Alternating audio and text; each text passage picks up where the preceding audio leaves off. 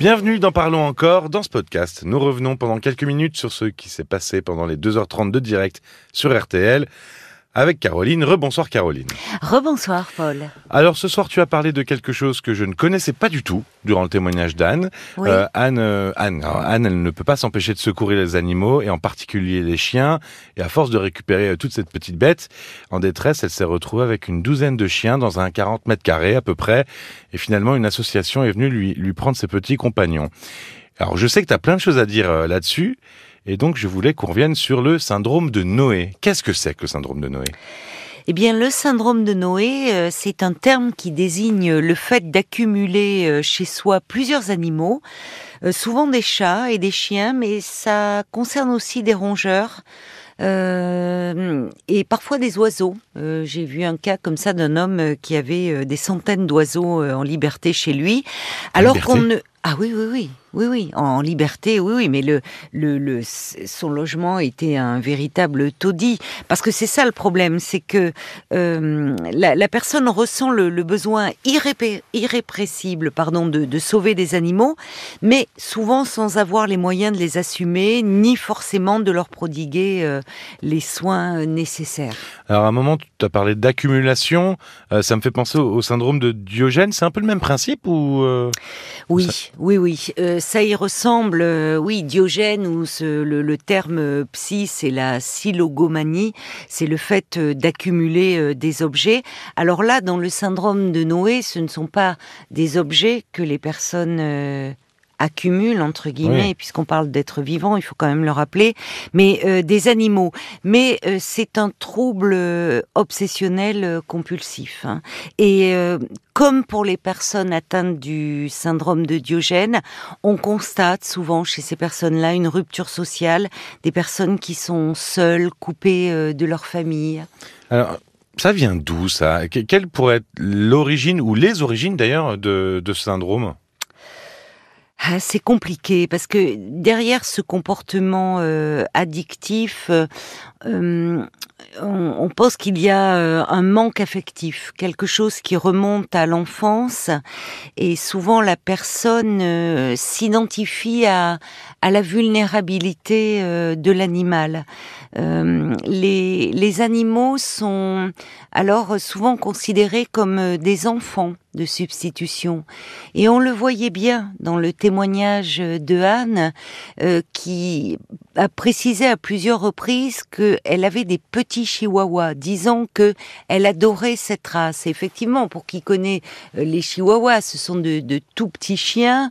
Euh, euh, d'ailleurs, euh, en fait, qui sont des animaux assez rustiques et assez résistants, euh, qui ont besoin de gambader, de courir, très joueurs. Euh, euh, mais là, on voyait elle disait, plus ils sont petits, donc il y avait quelque chose qui faisait penser presque à des, à des bébés. Et de fait, sa détresse, la détresse de Anne était poignante, parce qu'on voyait dans quel désarroi absolu elle a été plongée quand euh, l'association lui a enlevé euh, ses animaux. Elle disait, euh, ils sont une partie de moi, c'est comme si on l'avait oui, amputé. De... Il y avait une totale perte de repères, ah, c'était... Oui, oui, oui, oui, c'était terrible. Alors, bon... Euh... Toi, t'adores les animaux. Mettons demain, oui. Je viens chez toi. Salut Caroline, comment ça va ? Et là, je vois quinze chiens. Parce que t'as pas pu t'en empêcher. Parce que tu vois, tu secoues... Peut-être, toi, peut-être tu peux... qu'à ce moment-là, j'aurais une grande ouais, maison, une grande ferme. Avec un grand terrain, une grande ferme, mon rêve depuis toujours. Et mais... dans ces cas-là, tout va bien, s'ils sont bien soignés. Mais bon, mais si, si, je... si on connaît quelqu'un qui, qui, a, qui, euh, qui serait atteint de ce genre de syndrome, comment on pourrait l'aider ? Ah, c'est compliqué. C'est compliqué en fait euh, d'aider euh, la personne parce que euh, ces, euh, ces personnes-là sont dans le déni. Euh, elles sont très attachées à leurs animaux. Elles ne peuvent pas s'en séparer, mais elles ne s'en rendent pas compte qu'elles s'en occupent mal. Euh, et sans le savoir, sans le vouloir, elles portent atteinte à leur santé, à leur bien-être. On retrouve souvent dans les logements euh, des animaux très dénutris, euh, des animaux qui vivent au milieu d'excréments. Dans quatre-vingts pour cent des cas, on retrouve des cadavres d'animaux ah dans oui. le logement. Ah oui. Ah oui, ah oui, les, les associations de protection animale retrouvent souvent effectivement des cadavres d'animaux. Euh, donc, euh, je dirais, euh, tu le précises, j'aime les animaux, j'aime les gens évidemment, mais euh, la, la, la, la seule chose à faire dans ces cas-là, c'est vraiment de signaler à une association de protection animale.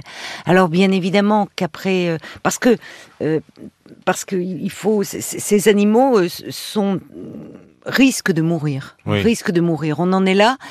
Alors évidemment, comment s'occuper de ces personnes qui sont elles aussi victimes, euh, qui, qui sont dans une forme de maltraitance passive dont elles n'ont pas conscience?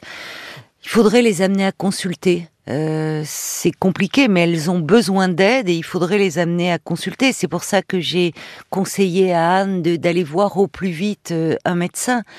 Euh, parce que quand on leur enlève leur animal, leurs animaux, elles en ont plusieurs, euh, il peut y avoir un risque de, d'effondrement. Oui, il ne faut pas avoir peur de passer directement par un tiers, quoi, une association, ah oui, un professionnel. De protection animale, oui. Ouais, oui. Bah, merci Caroline. Mais merci, merci à toi Paul. Vous pouvez aussi euh, retrouver les autres témoignages de cette soirée du vingt-cinq mai, dont celui euh, très passionnant de Véronique d'ailleurs. Ah oui, elle était euh, vraiment formidable, je... Véronique. Moi, j'avoue. Une richesse. Euh... Ah, j'ai un peu arrêté de travailler à un moment, j'avoue. Je, j'avais le casque sur les oreilles et euh, j'ai écouté, et j'ai pas vu le temps bah, passer. C'est ce que m'a dit Nicolas aussi, le réalisateur. On pourra en parler dans « Que sont-ils devenus ?» On aimerait vraiment avoir de ces nouvelles. Et en ce moment, en plus, on est en train de les enregistrer. Oui, c'est vrai. Vous pouvez retrouver tous ces témoignages en vous connectant sur R T L point F R ou sur l'appli R T L de votre téléphone. Merci pour vos messages de soutien. On en a reçu quelques-uns ces derniers temps.